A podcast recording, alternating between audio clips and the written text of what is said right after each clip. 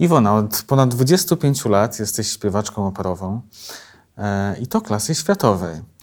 E, występujesz na scenach na całym świecie, a zdaniem wielu jesteś najlepszym polskim sopranem. To wszystko fakty. Natomiast, żeby nie było wyłącznie słodko i miło, chciałbym, e, żebyśmy zaczęli może od łyżki dziegciu, czyli o, od pytania mm, o to, jaką cenę człowiek płaci za taki sukces. Oj, to bardzo trudne pytanie. Nie wiem, czy uda mi się tak e, wprost odpowiedzieć, bo to jest, to jest trochę jak w sporcie. Jest, z jednej strony jest cena wysoka, z drugiej strony chyba warto, jeżeli ktoś kocha to, co robi. A ja kocham śpiewanie, kocham być na scenie, robię to tak długo i cały czas daję radę. To wiele można znieść. E, To wiele można znieść. Oczywiście, że czasami jest naprawdę trudno. To jest z jednej strony rozłąka z domem, czasem wielotygodniowa. E, To jest.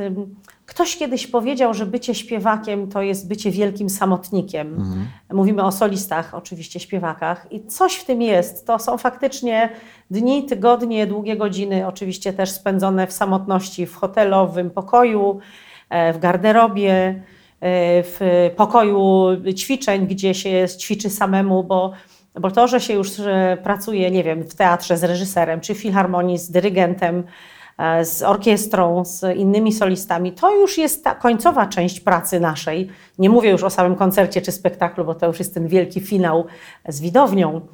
To jest to, co jest najpiękniejsze, ale, ale cały ten cykl przygotowań zaczyna się od małego pokoju, gdzie jestem sam na sam ze swoim instrumentem, e, często też z pianinem, nawet często bez pianisty, sama, sama ja z nutami, ze swoim instrumentem i mozolnie wćwiczam te nutki, te pasaże, te różne melodie, czasem bez melodii, trudne przebiegi. E, I to jest coś, Czyli co się dużo, robi samemu. Dużo samotności. Tak. Kie- Kiedy myślę o Twoim zawodzie, to sobie myślałem, że być może największym wyzwaniem, problemem jest jakaś niesamowita presja. Tak, to prawda, ale ta presja też potrafi nas napędzać. Myślę, że każdy artysta, solista wie, co to jest trema, ale, ale ważne, żeby ta trema była mobilizująca. E, presja to też rodzaj tremy, przy czym ta trema nie może nas paraliżować. Jeśli trema nas paraliżuje i boimy się wyjść na scenę, no to wtedy warto rozważyć, czy jest sens dalej w to brnąć. A jak było w Twoim przypadku? Nigdy jej nie było? Y, Trema jest zawsze, ale to jest taka trema, taka właśnie mobilizująca. Nie wiadomo, co będzie, nie wiadomo, y, jak dzisiaj mój instrument zareaguje. To jest wieczne, to są wieczne znaki zapytania, to jest wieczna niewiadoma.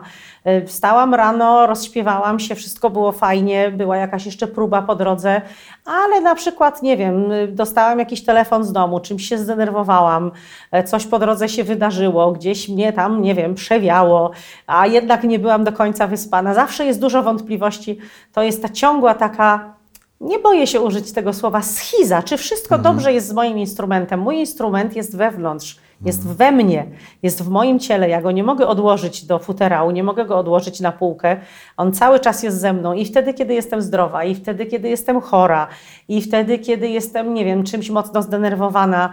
E, wiadomo, jak jesteśmy moc, pod silną presją jakiejś nerwowej sytuacji, czasem nas boli brzuch, czasem jest nam słabo. Ten instrument tak samo reaguje, więc y, to jest wieczna niewiadoma, co będzie wieczorem, jak będzie, a ta gotowość jest potrzebna i widowni nie interesuje, co się działo z nami przez cały dzień.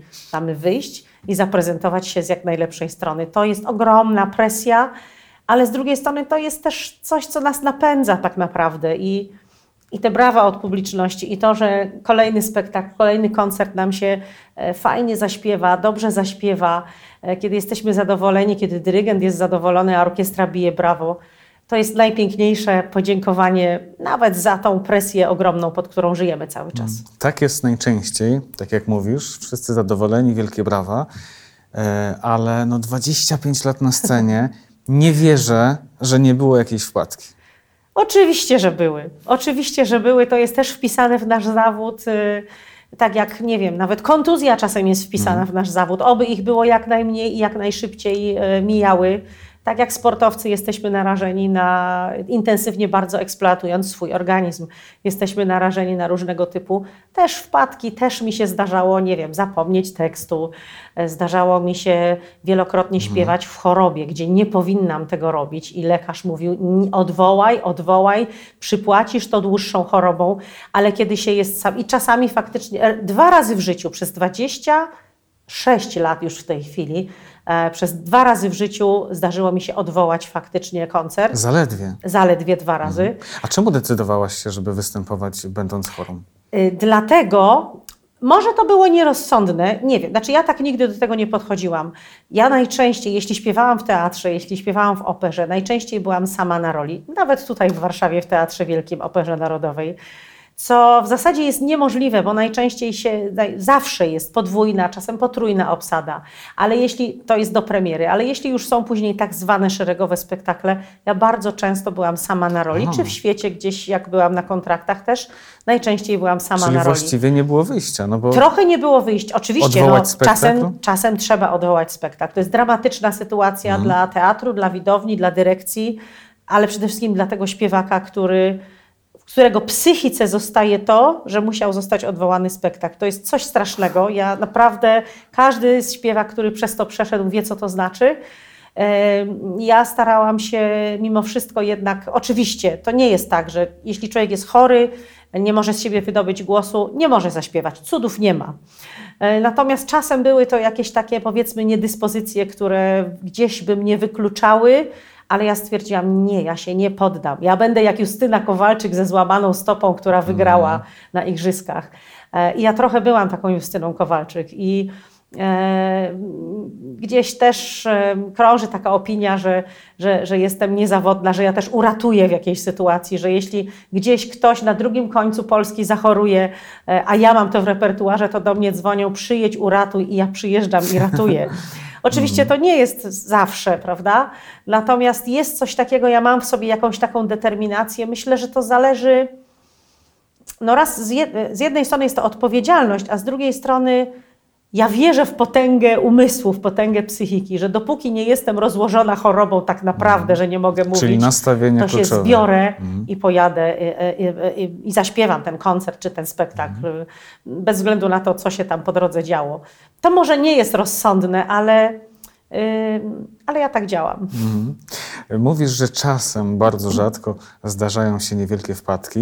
Wspomniałaś o tym, że na przykład zdarzyło ci się e, pomylić tekst. E, Jakiego rodzaju mogą to być jeszcze wpadki? Czy, czy, czy na przykład zdarza ci się sytuacja, że zafałszujesz? Czy to jest możliwe? Yy, Trudno mi o tym mówić, o tyle, że ja y, to, czy ja zafałszuję, czy nie, to ja słyszę dopiero w momencie, kiedy już zaśpiewam, czyli już nie mogę tego e, poprawić. Cofnąć, no Natomiast tak. widownia, czy orkiestra, czy dyrygent słyszą to od razu. Więc y, mam nadzieję, że mi się to nie zdarza, bo myślę, że gdyby to się zdarzyło, to zaraz by była reakcja, nikt by mi tego nie puścił płazem. E, no, pracuję już No, tak długo w zawodzie, że. prawda?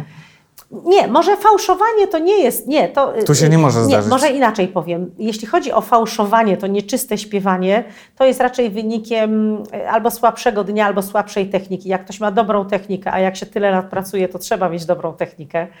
E, to, mm, no to ta technika radzi sobie z tym, że, że nie będzie tych fałszy. Ale zdarzają się inne wpadki. No właśnie czę, często. Mówimy w ogóle o sytuacjach, które się wydarzają raz na... Bardzo, bardzo rzadko. Bardzo rzadko. E, To wpadki się zdarzają wtedy, kiedy się po prostu zapomni tekstu. Kiedy nagle e, miałam kiedyś w jednym spektaklu, to był akurat Cyrulik Sewilski Gioacchina Rossiniego, a więc bardzo zabawny spektakl e, w świetnej reżyserii, e, taki, gdzie naprawdę publiczność pęka ze śmiechu i, e, no i dzieje się gag za gagiem. Jest to, jest to komedia w czystej postaci. I zdarzyło mi się naprawdę duży fragment to się nazywa recytatyw, czyli to nie jest jakaś aria czy duet, tylko gra klawesyn i, no i ten śpiewak opowiada, co tam się dzieje w tym czasie e, na scenie, za sceną. I to był bardzo długi recytatyw mój solowy. Klawesynistka rozpoczęła, dała akord, a ja nic. Spektakl, Mhm. który śpiewałam już, nie wiem, chyba z 10 lat. E, Nagle dziura. Kompletnie I co nic wtedy? nie Co w wiedziałam, takiej ani sytuacji? melodii, ani tekstu. Mało tego, to był spektakl, kiedy sufler, bo ciągle instytucja suflera w operze jeszcze na szczęście jest, sufler nie siedział jak zwykle w kulisach, E, tylko była specjalna budka suflera zrobiona, bo to było w konwencji tego spektaklu. Spe e, inspicjent był na scenie w budce suflera, jak w czasach, nie wiem, w XIX wieku. Czyli praktycznie sufler był pół metra ode mnie, więc nachylam się do tego suflera e, na zasadzie ratunku, pomocy. Tu ja po prostu nie wiem, co się dzieje. Natomiast suflerka, która właściwie zawsze wiedziała, że przecież ja i tak wszystko umiem, ona nie ma co robić, więc ona po prostu Zgubiła siedziała, czujność, tak? patrzyła na mnie, bo miała mnie O, wysoko matko. i mówi, ja się tak zasłuchałam, bo tak pani ładnie śpiewa, a tu u mnie się dramat dzieje, cisza na scenie. Na szczęście kolega, który ze mną śpiewał i w następnej scenie już e, za chwilę śpiewał, po prostu wyciął ten fragment, czyli wszedł na scenę, zaczął swoją kwestię, wszystko poszło dalej, spektakl się nie zatrzymał. Natomiast ja przeżyłam autentycznie chwilę grozy. Domyślam To było chyba najgorsze doświadczenie w moim życiu, takie, takie, takiej czarnej zupełnie plamy. E, Jeśli chodzi o widownię, to jeśli ktoś dokładnie nie znał spektaklu, to, to mówię, on jest Nie na no, tyle oczywiście, zwariowany, że nikt się nie zorientował o co chodzi. To było wszystko w konwencji. Natomiast ja naprawdę przeżyłam wtedy chwilę grozy. Mm, Ale oczywiście czasem się tak zdarza, zdarzają się różne sytuacje. Mm, Czasem one są najczęściej śmieszne, jak się je opowiada. W danym momencie one nie są do końca śmieszne, ale no zdarzyło się, że koledze się, nie wiem, odkleiła peruka na przykład, albo y, część uzębienia, którą świeżo robił u dentysty, nie wytrzymała. Też takie O były matko. sytuacje. E, I to w spektaklu, który nie jest komediowy, więc y, no, wtedy jest najtrudniej utrzymać powagę, gdzie naprawdę chce się wbuchnąć śmiechem, a tu się dzieje dramat na scenie. Y, Umierają wszyscy łącznie ze mną i dlaczego ja nie mogę się w tym momencie śmiać, a koło mnie się dzieją rzeczy, które po prostu no, wyprowadzają w ogóle z koncentracji z wszystkiego. I to jest dużo trudniejsze wtedy utrzymać powagę. A takie wpadki też się zdarzają. No to jest. To są te smaczki teatralne, o których się rzadko mówi, a które się potem fajnie wspomina gdzieś tam przy kieliszku wina, jak się spotykamy po latach. No, z perspektywy czasu na pewno, z uśmiechem. E, 25-26 lat mówisz już na scenie. Mm, Pamiętasz swój debiut? Musisz pamiętać. To musi być wyjątkowy moment, e, bo myślę sobie, że mało jest takich zawodów, e, kiedy to właśnie ten pierwszy dzień w pracy e, oznacza tak dużą presję. Tak, bo debiut sceniczny to wcale nie jest pierwszy dzień w pracy. Właśnie. Pierwszy dzień w pracy to jest wtedy, kiedy się Tak, przyjdzie na pierwszą próbę, tak. kiedy się przyjdzie na pierwszą nawet lekcję. E, tak, natomiast tak, mówimy o tym debiucie już takim przed publicznością. Ech, To było, ojej, to był 1996 rok, a więc w zeszłym stuleciu, a nawet tysiącleciu dzisiaj już można powiedzieć. W Teatrze Wielkim imienia Stanisława Moniuszki w Poznaniu, czyli w Operze Poznańskiej. Byłam wtedy na czwartym roku studiów, czyli jeszcze dwa lata studiów przede mną, więc byłam bardzo młodą śpiewaczką i zostałam obdarzona tak ogromnym zaufaniem przez ówczesnego dyrektora Sławomira Pietrasa, doskonale znanego nawet szerszej publiczności, nie tylko operowej. Tak. E, Dyrektor Pietras wtedy bardzo już przecież doświadczony dyrektor teatrów, wielu teatrów wtedy poznańskiej opery, wraz z reżyserem Markiem Weissem Grzesińskim, też wybitnym twórcą teatralnym, postanowili obsadzić mnie w partii Violetty w trawiacie Giuseppe Verdiego. To jest partia, To nie jest poboczna rola. to nie jest poboczna rola, to jest główna partia i to jedna z największych partii operowych, sopranowych w literaturze w ogóle operowej. A więc od pierwszego dźwięku, jak tylko to nawet nie jest uwertura, bo to jest krótki 50-taktowy wstęp do trawiaty, czyli po krótkim wstępie orkiestry kurtyna się unosi, Violetta jest od pierwszego do ostatniego ta- aktu, kiedy to niestety umiera e, na scenie, a więc przez prawie trzy godziny albo nawet ponad trzy No godziny na scenie. niezły debiut. Niezły debiut, ogromna partia, e, wspaniała, to wspaniałe śpiewanie i została powierzona mnie, młodej śpiewaczce, ale tu bardzo ważną rolę odegrała też e, dyrygent, e, dyrektor, dyrektor muzyczny tego spektaklu, e, pani dyrektor Ewa Michnik, wtedy dyrektor opery we Wrocławiu, która gościnnie przyjechała do Poznania stworzyć premierę Trawiaty właśnie. I to pani dyrektor Michnik i jej uporowi zawdzięczam, że mimo, że były nas na roli trzy śpiewaczki, oprócz mnie najmłodszej z nich dwie wspaniałe artystki, wspaniałe śpiewaczki wtedy opery poznańskiej, e, to na mnie postawiła pani dyrektor Michnik.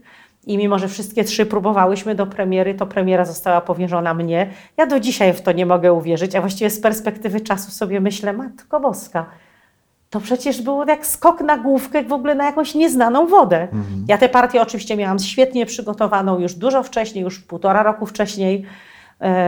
Więc to był zbieg szczęśliwych okoliczności, ale przede wszystkim to ogromne zaufanie ze strony dyrekcji, że wpuścili tak młodą śpiewaczkę w cały cykl prób i, i w, ten, w ten najpiękniejszy wieczór, czyli w premierowy spektakl Trawiaty. Od tego czasu już zostałam później na wiele, wiele lat w, w operze Udało się poznańskiej. wszystko tam podczas tego Myślę, spektaklu? że się udało. Gdzieś ten spektakl można nawet dzisiaj na YouTubie odnaleźć. Parę miesięcy temu go e, niechcący odnalazłam. E, No z taką trochę łezką w oku spoglądam na tę młodą Iwonkę, o, wiele kilogramów szczuplejszą e, niż w tej chwili, ale, ale oglądam z przyjemnością, bo mm, y, jak to się dzisiaj mówi, nie ma wstydu. Mhm. Naprawdę nie było wstydu. Widać tam dużo młodości, świeżości, takiego może małego doświadczenia, ale to wszystko jest bardzo urocze. Ale przede wszystkim ja bardzo jestem wdzięczna i zawsze byłam wdzięczna za to, że w tak młodym wieku dostałam taką szansę, e, że dałam radę i że to nie było, nie przytłoczyło mnie na tyle, że nie, nie, to ja już nigdy więcej, tylko tak upewniło mnie w tym, że ja to chcę robić i ja to będę robić.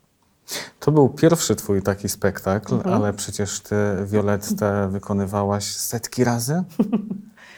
Zli- da się nie to liczyłam. zliczyć? Przyznaję, że nie liczyłam. Ale kilkaset na pewno. Na pewno, na pewno. W Warszawie, w Teatrze Wielkim Operze Narodowej przez 10 lat śpiewałam nie tylko Violettę w Trawiacie, No e, też wiele innych i y, Donnę Annę, moją ukochaną Donnę Annę w Don Giovanni Mozarta, ale też Liu Turandot Mhm. Pucciniego, y, ale też Wesołą Wdówkę w operetce, która również była Mhm. w Teatrze Wielkim kiedyś wykonywana. Pytam o to, bo Mhm. zastanawiam się, kiedy człowiek wykonuje ten sam utwór, powiedzmy, trzysetny raz, Mhm. to, to czy włącza się jakiś autopilot, czy to jest niemożliwe? Y, powinien się włączać z jednej strony, bo przecież jest ta powtarzalność. No tak. Ale z drugiej strony to tak nie jest. Każdy spektakl jest jednak trochę inny. Oczywiście ten cykl przygotowań jest ten sam. To jest ten sam kostium, to jest ta sama fryzura, ta sama charakteryzacja, ta sama inscenizacja.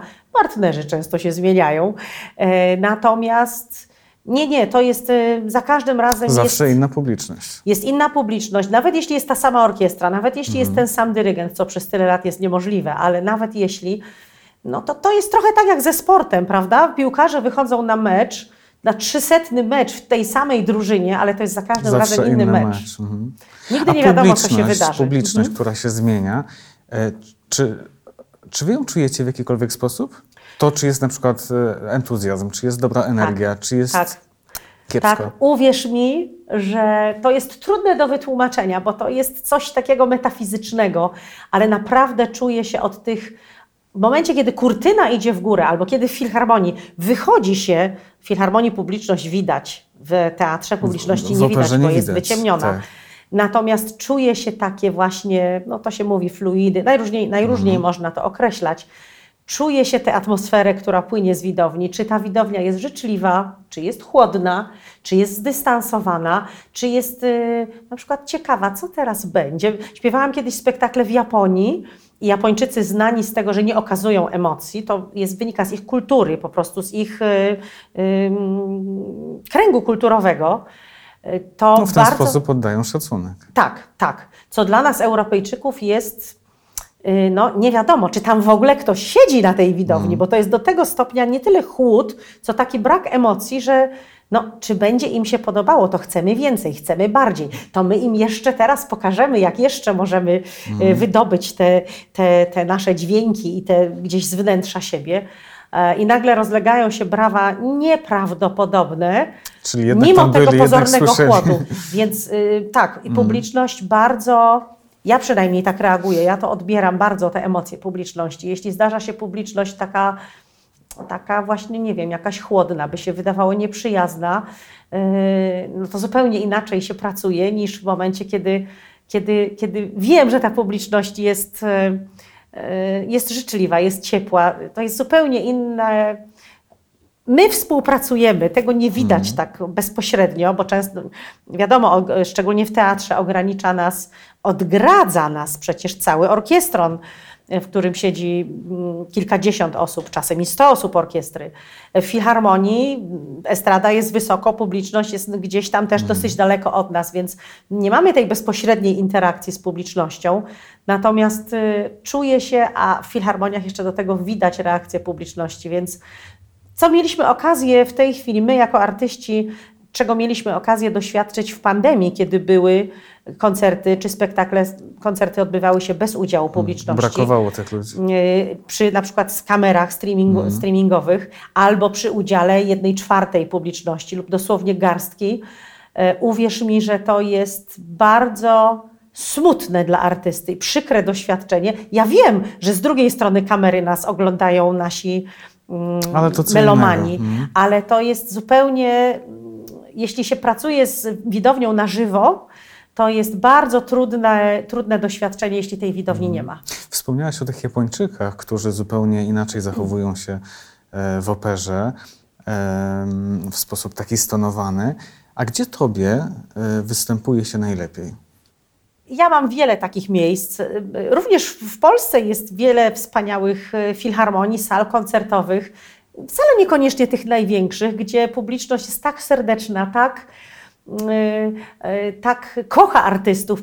To od razu widać, że, że, że, że widownie, że melomani przyszli dlatego, że chcą, a nie dlatego, że ktoś im kazał. Trudno mi jest wymienić takie jedno, dwa czy trzy miejsca, ale może powiem o trochę przewrotnie o krajach Ameryki Południowej. Jako, że przez e, prawie 19 lat miałam zaszczyt współpracować jako solistka z Krzysztofem Pendereckim i jeździć z nim po całym świecie, naprawdę całym świecie i wykonywać jego muzykę, bardzo trudną muzykę w odbiorze, trochę łatwiejsza, trochę trudniejsza, niektóra szalenie trudna, ale generalnie muzyka Krzysztofa Pendereckiego do najłatwiejszych nie należy. Podobno był przyjmowany jak gwiazda roka. Tak, to jest moje stwierdzenie, które. Tak? Tak, bardzo się cieszę, że, że to Gdzieś to przypomniałeś. wyczytałem. Tak, bo y, mm, kiedyś sobie pozwoliłam raz, drugi, trzeci tak powiedzieć, że y, y, zawsze się zwracałam do Krzysztofa, mimo, bar, mimo tego, że zawsze przez wiele lat byliśmy bardzo zaprzyjaźnieni, do dzisiaj jest, mam zaszczyt być zaprzyjaźniona z Elżbietą Penderecką, wspaniałą, y, wspaniałą osobą, żoną Krzysztofa Pendereckiego, to jednak do Krzysztofa odzywałam się per mistrzu. Nigdy, od, nigdy nie odważyłam się do niego powiedzieć w inny sposób jak per mistrzu. E, I kiedyś, wiele, wiele lat temu mówię, mistrzu, mistrz jest tutaj przyjmowany jak gwiazda roka. Mówię, ale dlaczego tak mówisz gwiazda roka? Mówię, mało tego, jak Michael Jackson. Dlaczego tak mówisz? Mówię, dlatego, że ludzie, którzy nie mają do czynienia na co dzień z, z tak trudną muzyką, jaką jest jego muzyka, trudno im sobie wyobrazić takie porównanie do gwiazdy rocka, czy nawet do Michaela Jacksona nie jest obraźliwe w żaden sposób. Yy, mistrzowi Pendereckiemu bardzo się spodobało to, to określenie i potem wielokrotnie mówi, co? Była gwiazda rocka dzisiaj. Mówię, była gwiazda rocka. Przykleiło się. E, Ale przykleiło wszedłem, się. wszedłem ci niepotrzebnie w zdanie. Tak. E, Opowiadałaś o tej publiczności wyjątkowej, Właśnie. Ameryka Południowa. I chciałam wrócić do Ameryki Południowej, bo tam byłam wielokrotnie właśnie z Krzysztofem Pendereckim i jego wcale niełatwą muzyką. E, byliśmy w wielu krajach Ameryki Południowej, ale chciałabym opowiedzieć o Wenezueli. Byłam w Caracas czterokrotnie. E, Tam jest taka wyjątkowa orkiestra, to jest cały w ogóle cykl kształcenia, kiedyś pewnie sobie o tym powiemy, bo to jest em, system wydobywania dzieci z tych najbiedniejszych dzielnic, z tych, z tych slumsów, z tych barrios tam się to nazywa, poprzez muzykę, poprzez grę na instrumentach, poprzez szk- cały system szkolnictwa muzycznego, e, wydobywanie z tej, z tej biedy, z tej nędzy, e, bo już u małych dzieci można zdolności muzyczne wyłapać. A tych dzieci zdolnych muzycznie w Wenezueli jest ogromna masa. I ten system od małych dzieci do coraz większych, aż do studentów. Jest orkiestra, która się nazywa imienia Simona Bolivara, wielokrotnie w Europie przecież koncertowała również w Warszawie parę lat temu. E, I to jest orkiestra tych najwybitniejszych z najwybitniejszych już studentów i absolwentów Akademii Muzycznych, czyli bardzo ciągle jeszcze młodych ludzi, wybitnych muzyków. I ta orkiestra nie składa się z 40 muzyków czy 60 muzyków. Ona się składa z, od 100 do 300 muzyków i potrafi być ich 300 na scenie, bo tam są takie sceny, do tego 500 chórzystów, bo w takich koncertach brałam udział. Więc jest y, niemalże 700-800 osób na scenie i na przykład troje solistów, jak w ósmej symfonii Krzysztofa Pendereckiego, albo pięcioro, jak w siedmiu bramach Jerozolimy. I do tego oczywiście widownia, która jest stosownie większa, bo tam są sale, które mają od 3 do 5 tysięcy miejsc na widowni i widownia jest wypełniona do ostatniego miejsca. I to nie tylko są rodziny tych młodych ludzi występujących mm. na estradzie, ale też melomani, którzy przychodzą na tę naprawdę trudną i tak odrębną kulturowo od nich muzykę, jaką jest muzyka Krzysztofa Pendereckiego. I kiedy Krzysztof Penderecki dyrygował swoimi dziełami w Caracas, uwierz mi, po skończonym koncercie nie tylko były brawa, ale mhm. było tupanie, krzyczenie, ale pozytywne w sensie wow! Szał po Był prostu. po prostu szał, był jak na koncercie rockowym, autentycznie. Mhm. Były, były krzyki, były spazmy e, i najfajniejsza rzecz, znaczy taka budująca, że po koncercie były cała widownia, te parę tysięcy osób stało w kolejce, żeby sobie zrobić zdjęcie z Pendereckim mm. czy z nami, żeby wziąć autograf, nie wiem, żeby po prostu pobyć chwilę, mm. nawet jeśli nic od niego nie chcieli. E, więc y, to jest, to jest żywiołowość, która jest tak charakterystyczna wymiata, dla Ameryki Południowej. Tak, w Europie mm. aż takich zachowań nie ma, bo to jest troszkę też dla nas obce do tego stopnia. Natomiast tam oni w ten sposób reagują bardzo żywiołowo. Mhm, okay. Porozmawiamy chwilę hmm? o samym śpiewaniu. E, bardzo interesuje mnie to, na ile to jest wycieńczające. Czy ty po hmm. takim występie jesteś dosłownie padnięta? Czy ty możesz w ogóle mówić? Czy nie jest to wcale obciążające? Takie powiedzmy te trzy mhm. godziny na scenie. Jak ty się yy, czujesz tak, po... te, te duże spektakle, czy te duże koncerty, gdzie cały czas się, są też przecież spektakle, gdzie się wychodzi tylko na kilkanaście minut na e, też popisowe różne partie, czy na koncert, gdzie się zaśpiewa nawet kilka arii, ale mimo wszystko to jest też eksploatujące, ale nie tak jak te długie, wielkie recitale, czy wielkie spektakle mhm. operowe. E, od razu uprzedzam, mówić mogę, śpiewać dalej też mogę, E, znowu będę tutaj nawiązywać do sportu. Sportowiec nawet po długim wyczynowym, e, nie wiem, biegu czy, czy występie na e, startach na zawodach czy na Igrzyskach Olimpijskich, no też jest potem w stanie dalej jeszcze trenować, ale ten organizm jednak potrzebuje odpoczynku. To są wszystko mięśnie, które bardzo ciężko pracują, bardzo intensywnie pracują. Mm, tak, artysta potrafi nawet kilka kilogramów z siebie zrzucić w trakcie takiego wieczoru. Oczywiście ten, to nie jest tak, że my wtedy chudniemy. To, to nie jest, to jest raczej, nie wiem, woda, która z nas wyparowuje. Mm, ale jednak. Ale jednak, tak. Jest to wysiłek e, Ile? psychiczny, ale fizyczny mm. również. Przede wszystkim fizyczny, mm. tak. Ile trzeba odpoczywać po takim występie? Jak często można występować? Czy to jest możliwe, żeby na przykład e, dać takie mhm. dwa występy w ciągu jednego dnia, czy absolutnie bez szans? W ciągu jednego dnia to jest trudne. To, to jest trudne i raczej wtedy, oczywiście zdarzają się czasem jakieś koncerty, nie wiem, noworoczne na mm. przykład, czy karnawałowe. Ale to wyjątki. Tak. A zdarza się dzień po dniu na przykład? Tak, oczywiście, tak? że tak. Jak byłam na studiach, to pamiętam, że był taki mit wtedy, że nie no, te duże partie, co się śpiewa, co śpiewacy w dawnych czasach, to musieli później odpoczywać, nie wiem, kilka dni albo tydzień, albo. E, no ja sobie nie wyobrażam tego, że, że, że śpiewam spektakl czy koncert, po czym odpoczywam miesiąc i śpiewam następny, bo wychodzi się z tego planu treningowego. Więc nie, nie, tak naprawdę to zależy od bardzo indywidualnie, od kondycji indywidualnego śpiewaka. Mhm. Mi się zdarzało śpiewać spektakle dzień po dniu przez ileś dni z rzędu, po czym wsiąść w samochód, jechać na koncert, wrócić na nagranie, e, mieć jednocześnie koncert i nagranie w innym miejscu Polski na przykład. Trzeba bardzo dbać o higienę no właśnie, głosu. Sama higiena. Głosu, w jaki tak. sposób ty dbasz o ten głos? E, nie wolno się sforsować ale nie może też być, znaczy wiadomo, że organizm powinien być wypoczęty, ale to nie znaczy, że my ciągle leżymy. Każdy z nas jest też normalnym człowiekiem, każdy z nas, nie wiem, e, większość z nas ma rodzinę, chodzi po zakupy, gotuje obiad, nie wiem, robi remont w domu czasem i różne inne rzeczy.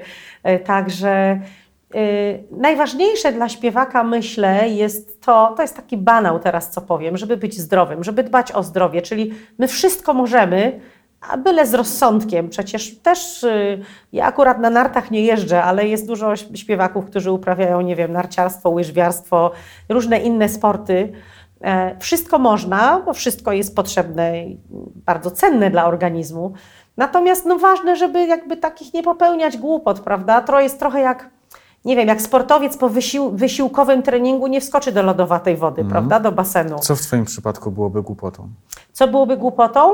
Na przykład, nie wiem, po kilkugodzinnej pracy głosem, czyli po długim koncercie, spektaklu, czy, czy, czy y, całym dniu ćwiczenia, czy prób, y, na przykład, nie wiem, właśnie wskoczyć do lodowatego basenu nagle, albo y, wypić parę szklanek lodowatej zupełnie wody. Ja mogę wypić tę lodowatą wodę, ale nie bezpośrednio po treningu, czyli w tym moim wypadku po ćwiczeniu głosu, tylko na przykład z godzinę później, prawda? Jak te mięśnie sobie już wrócą, się trochę uspokoją. E, Ale też na przykład w moim wypadku bardzo groźny jest krzyk. Mi się nie opłaca krzyczeć. Ja rzadko na kogo krzyczę, dlatego że raz, że to nie leży w moim charakterze, a dwa, że mi się to po prostu nie opłaca, bo krzyk, mówiąc popularnie, zdziera głos. W związku z tym oczywiście zdarza mi się iść ciekawe, na koncerty bo przecież samo śpiewanie mecze, gdzie jest się takie, też krzyczy. takie głośne, donośne, a Mhm, jedna, jednocześnie krzyk nie jest wskazany. Tak, ponieważ y, śpiewaczka taka jak ja, która wykonuje muzykę klasyczną, czy w filharmonii, czy w operze, e, my nie używamy mikrofonów tak Mhm. na co dzień. Chyba, że to są jakieś koncerty czy spektakle na dworze, czy w jakichś szczególnych, e, No tak, nie wiem, w jakiejś teatrze hali nie. y, i tak dalej. Głos No, musi się nieść do ostatnich Głos rzędów. musi się nieść. Jeśli miejsce jest akustyczne, do tego przeznaczone, tak jak filharmonia, to głos się bez problemu niesie. I to są lata ćwiczeń oddechowych, ćwiczeń e, używania odpowiednich rezonatorów i różnych innych mądrości mogłabym tutaj używać, ale to są tak naprawdę lata treningu, żeby ten głos tak brzmiał, żeby był słyszalny nawet na ostatnim balkonie w ostatnim rzędzie. Bez wysiłku, w sensie y, oczywiście jest to wysiłek dla organizmu, nie wiem jak to najprościej wytłumaczyć, jest to wysiłek dla organizmu, ale głos się nie męczy, nie ma prawa się w tym momencie męczyć. Y, natomiast krzyk, kiedy my po prostu krzyczymy, nie pracujemy wtedy tym oddechem, nie myślimy o tym, jak to się dzieje. Tu do tego dochodzą jeszcze ogromne emocje najczęściej. No tak. E, I wtedy to jest niekontrolowane. Śpiew klasyczny jest kontrolowany, natomiast krzyk jest niekontrolowany i to każdy z nas czasem jak gdzieś podniesie, nie wiem, pójdziemy na mecz, będziemy kibicować drużynie, Tak, będziemy krzyczeć, na drugi dzień ledwo mówimy. głos, tak. Mhm. Więc mi się to nie opłaca, po prostu. No pewnie. Iwona, powiedz mi taką rzecz. Mhm. Czy wokalistka pop, czy ona miałaby szansę wystąpić e, w takiej operze i zaśpiewać? Czy to jest zupełnie inna dyscyplina? To jest Nie zupełnie inna gałąź muzyki. Muzyka jest jedna gdzieś tam wspólna, natomiast to Ale są łączy dwa was zupełnie... śpiewanie. Łączy nas śpiewanie, łączy nas pewnie jakaś wspólna, może nawet wrażliwość albo pasja do tego, co robimy, też Mhm. A na czym polegają sztuki. różnice? To jest inna liga, inne Nie, nie, umiejętności, nie, nie, nie, czy nie, inna nie, dyscyplina? nie, to jest inna dyscyplina, to jest kompletnie inny fach. To jest jak, nie wiem, y, lekarz ortopeda, który operuje złamaną nogę, a y, na przykład lekarz stomatolog, który zajmuje się zupełnie, prawda, inną częścią ciała. Jeden i drugi jest lekarzem, ale stomatolog nogi nie zoperuje. E, Więc to jest trochę tak, my jesteśmy dwoma różnymi fachami.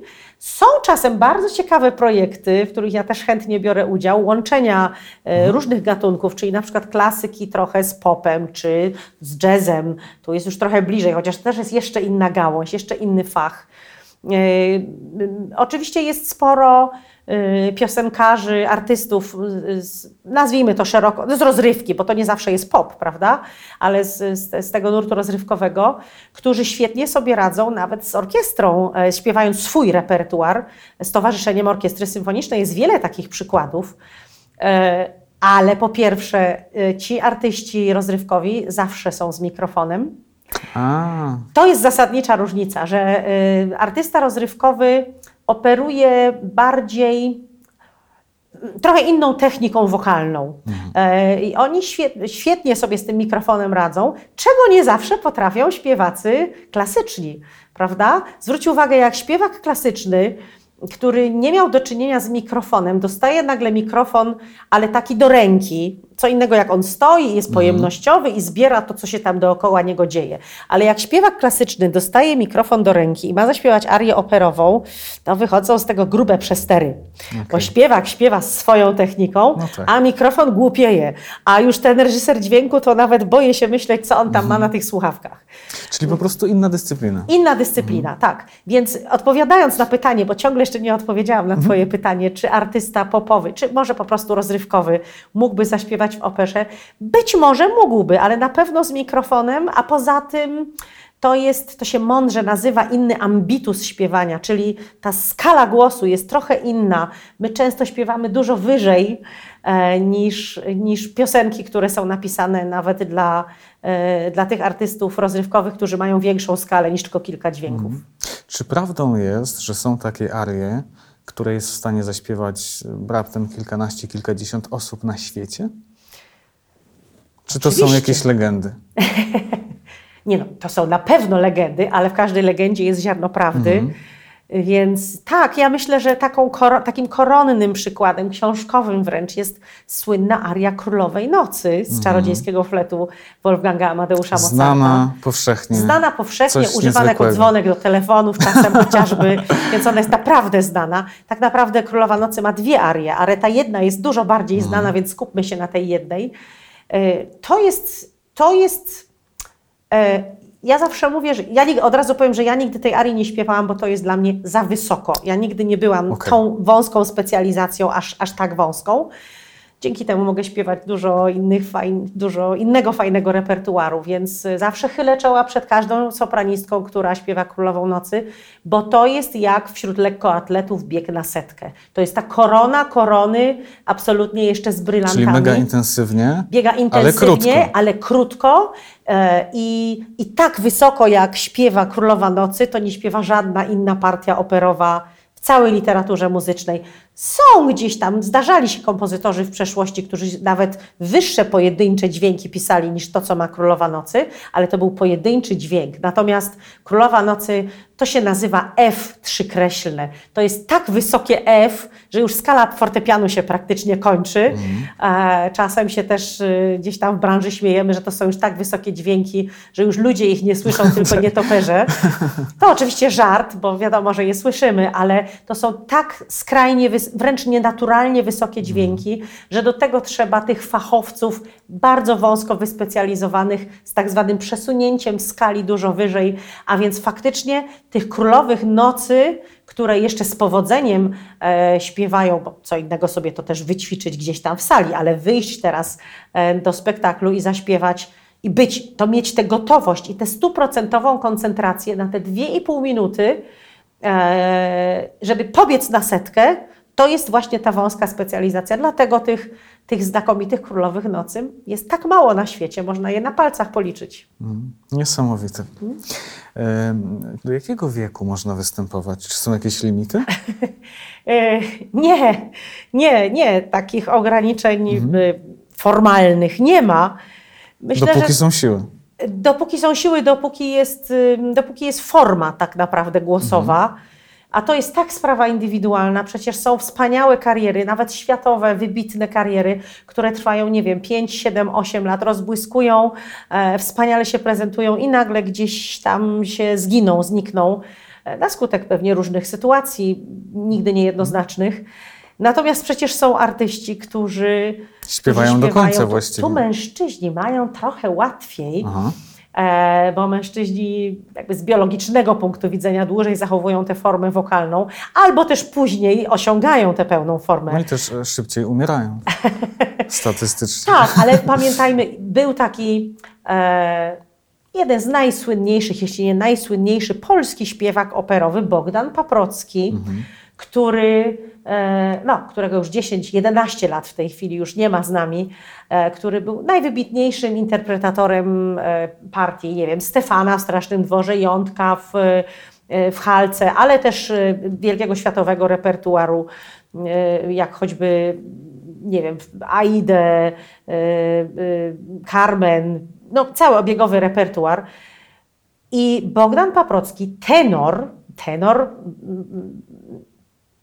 absolutny top of the tops, który spędził na scenie 60 sezonów operowych. Zaczynał w Bytomiu, później w Warszawie, aż właściwie do swojej śmierci miałam okazję mogę to z czystym sumieniem powiedzieć, przyjaźnić się z Bogdanem Paprockim, mimo ogromnej różnicy wieku między nami. Miałam ten zaszczyt, miałam zaszczyt śpiewać z nim na scenie. On już wtedy śpiewał maleńkie role, kiedy kończył 90 lat. Niesamowite. To wychodził na scenę i był słyszalny, y, było słychać y, ten blask w jego głosie. Oczywiście on już w tym wieku nie zaśpiewałby tych wielkich swoich koronnych partii y, z, z całego swojego życia artystycznego, ale 60 sezonów na scenie to jest chyba rekord w księdze Guinnessa powinien być zapisany. Mm bo, bo to jest absolutnie fenomen. No, oczywiście to był jedyny Bogdan Paprocki, który tak długo śpiewał, ale nie, odpowiadając wprost na pytanie, nie ma takiego limitu, dopóki artysta czuje się w formie, dopóki jest w tej formie i głos śpiewać. go nie zawodzi i dopóki reżyserzy czy dyrygenci chcą go obsadzać, mm. to, to tutaj limitów żadnych mm. nie ma. Masz jeszcze jakieś operowe marzenia do spełnienia? Oj, większość swoich operowych marzeń tak naprawdę to już spełniłam. Jakie to miłe. właśnie, właśnie tak się zastanowiłam, czy to miłe, czy to, czy to właściwie, nie wiem, czy to czas, że powinnam kończyć, albo absolutnie, to już spełniłam. Absolutnie. Nie, znaczy może tak, ja od kilku lat y, nie śpiewam już spektakli operowych, ale nie dlatego, że zrezygnowałam, po prostu tak się moje życie potoczyło, mhm. ponieważ miałam bardzo dużo zobowiązań koncertowych, i wyjazdów, szczególnie właśnie z Krzysztofem Pendereckim, więc gdzieś tę operę musiałam na chwilę odłożyć. Czasem do niej tęsknię, więc nie ukrywam, że chętnie wróciłabym na scenę teatru operowego. Ale po prostu tak, tak się moje życie artystyczne potoczyło, więc mam jeszcze sporo marzeń, ale myślę, że bardzo zasmakowałam w tych koncertach, nie tylko tych wielkich symfonicznych z orkiestrą, ale też w, w muzyce kameralnej. W, odkryłam na nowo po wielu latach wspaniałe radość, czerpie radość ze śpiewania pieśni z fortepianem, na przykład recitali pieśni. Mm, także ja zawsze lubiłam działać na wielu polach, nie, nie, mhm. nie, skupiać się, nie wiem, śpiewając tylko w operze, nie śpiewałam tylko w operze. Zawsze robiłam jeszcze te wszystkie inne dziedziny, które, na które pozwalał mi mój fach. E, także na pewno mam, mam jeszcze dużo takich marzeń. Nie, może inaczej powiem. E, Jestem jedną z niewielu śpiewaczek, to mogę powiedzieć z czystym sumieniem, którzy mają na swoim koncie bardzo dużo prawykonań, czyli pierwszych wykonań utworów żyjących, tworzących współcześnie kompozytorów. Wielu z tych kompozytorów już nie żyje, jak chociażby Krzysztof Penderecki, czy Wojciech Kilar, czy Henryk Mikołaj Górecki, a ich dzieła też cały czas śpiewam i śpiewałam prawykonania. To jest, jak, jak dobrze rozumiem, duży zaszczyt. To jest ogromny wykonać. zaszczyt Utwór. To jest wielka, niebywała odpowiedzialność, no. bo trzymam w ręce nuty, których poza kompozytorem nikt jeszcze nie widział i nie słyszał tego dzieła. Po raz pierwszy wybrzmiał. Więc to jest, y, znaczy to jest taka frajda, ja to tak kocham, ja to mm. uwielbiam, że dostaję nuty. Oczywiście czasem dostaję te nuty i patrzę na nie i sobie myślę od mm. różnych kompozytorów. I czasem są to dzieła takie, że naprawdę drapie się po głowie, co tu z nimi zrobić, jak trzeba je wykonać i jeszcze mm, wykazać, że one są naprawdę piękne, a nie zawsze są piękne. Ale o tym nie będziemy mówić. Mówimy o tych naprawdę...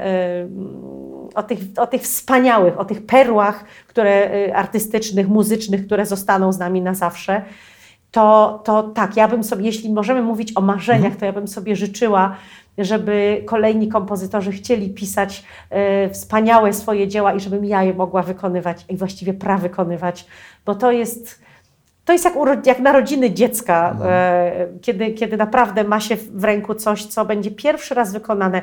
Nigdy nie wiemy, jak ten utwór będzie przyjęty przez publiczność. Czy będzie od razu zaakceptowany, czy będzie z dystansem, czy pojawi się tylko raz i już nigdy nie będzie wykonany, mhm. czy będzie, czy stanie się hitem, no, jak w wypadku Góreckiego chociażby. Tak, to jest... Także to jest, to jest fascynujący dział tej mojej pracy.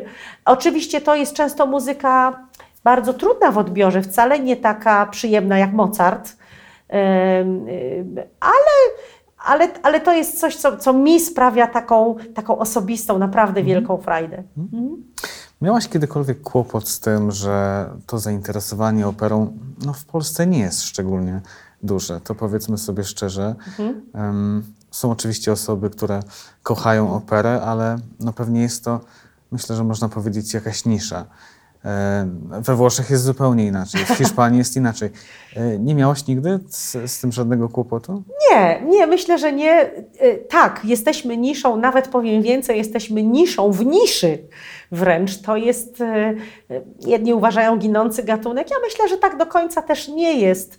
Mm, no to byłoby smutne. Byłoby to smutne, tak. Oczywiście Włosi no we Włoszech opera się narodziła, więc Włosi od małego dziecka wstają, widzą słońce za oknem i śpiewają, yy, nie wiem, no może nie dzieła operowe, ale o sole mio, no, czyli pieśni neapolitańskie. E, to wynika też z ich temperamentu, z ich miłości do śpiewu jako takiego, w ogóle do śpiewu. I z ich wspaniałych głosów, nawet tych nieszkolonych, czy podobnie Hiszpanie. E, może my w Polsce nie jesteśmy aż tak spontaniczni, jesteśmy troszkę inni, ale opera ma się chyba znowu coraz lepiej, mhm. mam takie wrażenie. Y, stara się przyciągać też młode pokolenia, przy czym y, y, ja jestem zawsze ostrożna w takich osądach, że trzeba zrobić coś super ekstra nowoczesnego, żeby przyciągnąć młodego widza. Myślę, że tak nie jest że magia opery, dosłownie magia mm. i ta jej tajemniczość i ta, ten magnetyzm przyciągania wcale się nie opiera na tym, żeby tutaj były nie wiadomo jakie fikołki i, e, i jakieś mm, nowe technologie. E, opera nie musi mieć nowych technologii. Jeśli opera jest wykonana pięknie, do tego jest piękna scenografia, ona nie musi być jak ze starych obrazów, ale niech ona będzie obiektywnie piękna, nie, brzyd, nie epatująca brzydotą, mhm. tylko jakimś obiektywnym pięknem, nawet pokazaną w nowoczesny sposób e, to młodzi ludzie, którzy są przecież bardzo wrażliwi, jest cały duży segment młodzieży, duża część młodych ludzi, i tych bardzo młodych, czyli dzieci i młodzieży mm. i, i, i, młodych dorosłych. Którzy to docenią. Którzy potrafią docenić filmy kostiumowe na mm. przykład. Czyli to jest to, co jest w operze od zawsze. No tak. Ale wciąż będzie to nisza, wciąż tak. jest to nisza. Jak myślisz, na czym polega problem? Czy to jest e, cena biletów na przykład? Czy Nie. być może niewystarczająca obecność opery w mediach? Ja myślę, że no tu jest jeszcze to jest inna takie sprawa. wspaniałe. Nie, Można nie, nie. by zainteresować tym. Yy, znaczy tak, oczywiście osób. opery w mediach jest ciągle za mało, tak jak muzyki klasycznej jest ciągle za mało. To na czym polega problem? Myślę, że problem polega na zupełnie czymś innym. Yy, no może teraz wejdziemy w taką trochę mm, tematykę mniej przyjemną, ale tak to wygląda. Kawa na ławę. W, w, kawa na ławę. W edukacji polskiego ucznia brakuje muzyki. E, nie mówię o szkołach muzycznych, bo one wspaniale i artystycznych, czyli baletowych, e, o szkołach artystycznych, e, bo w tych szkołach wspaniale młodzi ludzie słuchają muzyki, grają na instrumentach, śpiewają, uczą się zasad muzyki, zasad harmonii, uczą się czytania nut. W, w szkołach typowo oświatowych przedmiot taki, jakim jest muzyka, jest, jest tak, traktowany tak, jak coś kompletnie niepotrzebnego. Nie przez nauczycieli, tylko Ogólnie przez system edukacji. Stosunek. Tak, tak. I, I y, to jest to, co w wielu krajach Europy Zachodniej, już nie mówię o reszcie świata, ale o Europie Zachodniej, że tam w szkołach nie muzycznych, w szkołach y, podstawowych dzieci próbują grać, nie wiem, na fletach prostych, na, piani- na czym kto chce, na, na jakimkolwiek instrumentach, uczą się czytać nuty Uwierz mi, że czyta, ja kiedyś sobie tak pomyślałam, też gdzieś tam na swoim przykładzie i osób mi zaprzyjaźnionych, najbliższych, które obserwuję, niemuzycznych, że mamy trzy sposoby, to jest, to jest moja wymyślony przeze mnie jakby teza, że mamy trzy sposoby kodowania świata. Y, sło, y, y, litery, cyfry i nuty. I nuty. Dziecko się uczy liter, najpierw, żeby złożyć to ala, ma kota i ala i as, żeby potem napisać y, do rodziców, mamo, kocham cię, żeby na końcu, y, oczywiście nie każdy będzie poet, każdy musi umieć przeczytać, prawda, na etapie nawet szkoły podstawowej e, różne teksty, z tego jest egzaminowany, ale nie każdy będzie czytał wielką literaturę, nie każdy będzie czytał jako dorosły poezję, nie każdy nawet będzie czytał gazetę ale chodzi o to, żeby umiał czytać mhm. na tyle, żeby, nie wiem, kupując produkt sobie mógł przeczytać jego skład. To już spłaszczając no, zupełnie no do minimum, tak, w ten sposób funkcjonujemy. Drugi sposób czytać. kodowania świata to są cyfry, czyli każdy od dziecka uczy się matematyki, e, i nawet kończąc szkołę, nie wiem, maturę, czy wszystko jedno, nie każdy z tych osób który jest egzaminowany z tej matematyki, nie każdy będzie matematykiem.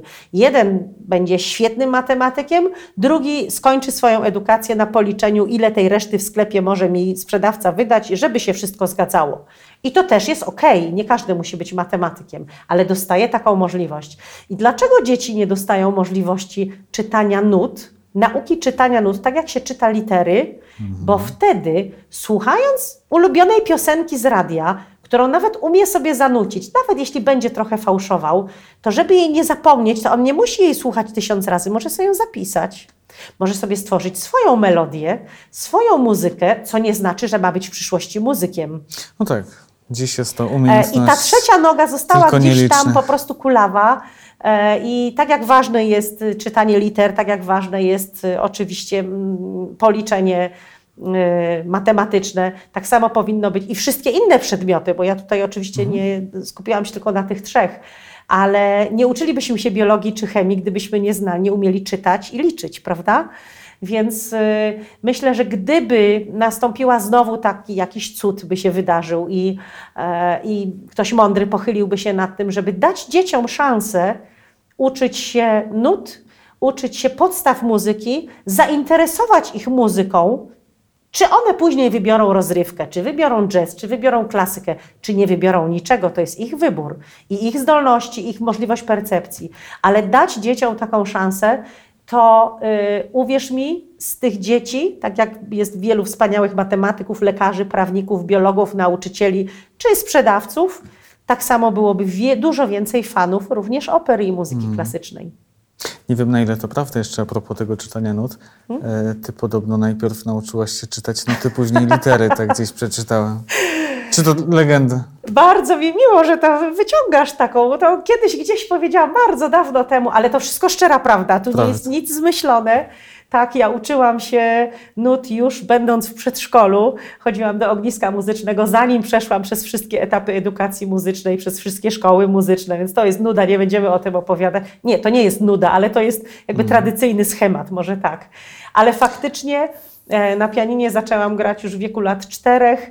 Nie umiem grać na pianinie dzisiaj. Umiem tak słabo grać, że to w ogóle nie ma o czym mówić, ale, od czwartego roku czytanie, życia gram. czytanie nut zaowocowało. Czytanie nut zaowocowało, tak. I Kiedyś Doskonale. gdzieś to powiedziałam i faktycznie to jest prawda, że nuty czytałam szybko. Ja nie pamiętam momentu w swoim życiu, kiedy nie znałam nut. Chociaż kiedy nie znałam słów, też nie pamiętam, czy liter, ale, ale myślę, że to gdzieś przyszło później, e, bo na pewno szybciej grałam niż czytałam książki, tak. Iwona, pięknie Ci dziękuję. No, fascynująca opowieść, fascynujący świat. Mam nadzieję, że może kilka osób nim zainteresowaliśmy. Dziękuję Ci pięknie. Bardzo dziękuję za zaproszenie. Czułam się u Ciebie tak fantastycznie, że ja bym mogła tu zostać jeszcze wiele, wiele godzin i byśmy sobie tak wspaniale rozmawiali. Bardzo dziękuję Cudownie za zaproszenie. Niech, niech nie boją się ludzie opery, bo to nie jest nic strasznego, a nawet jak się trochę boją, to niech spróbują po cichu posłuchać Mozarta. On jest taki przyjazny. Zdecydowanie polecamy, zachęcamy. Dziękuję pięknie. Dziękuję bardzo.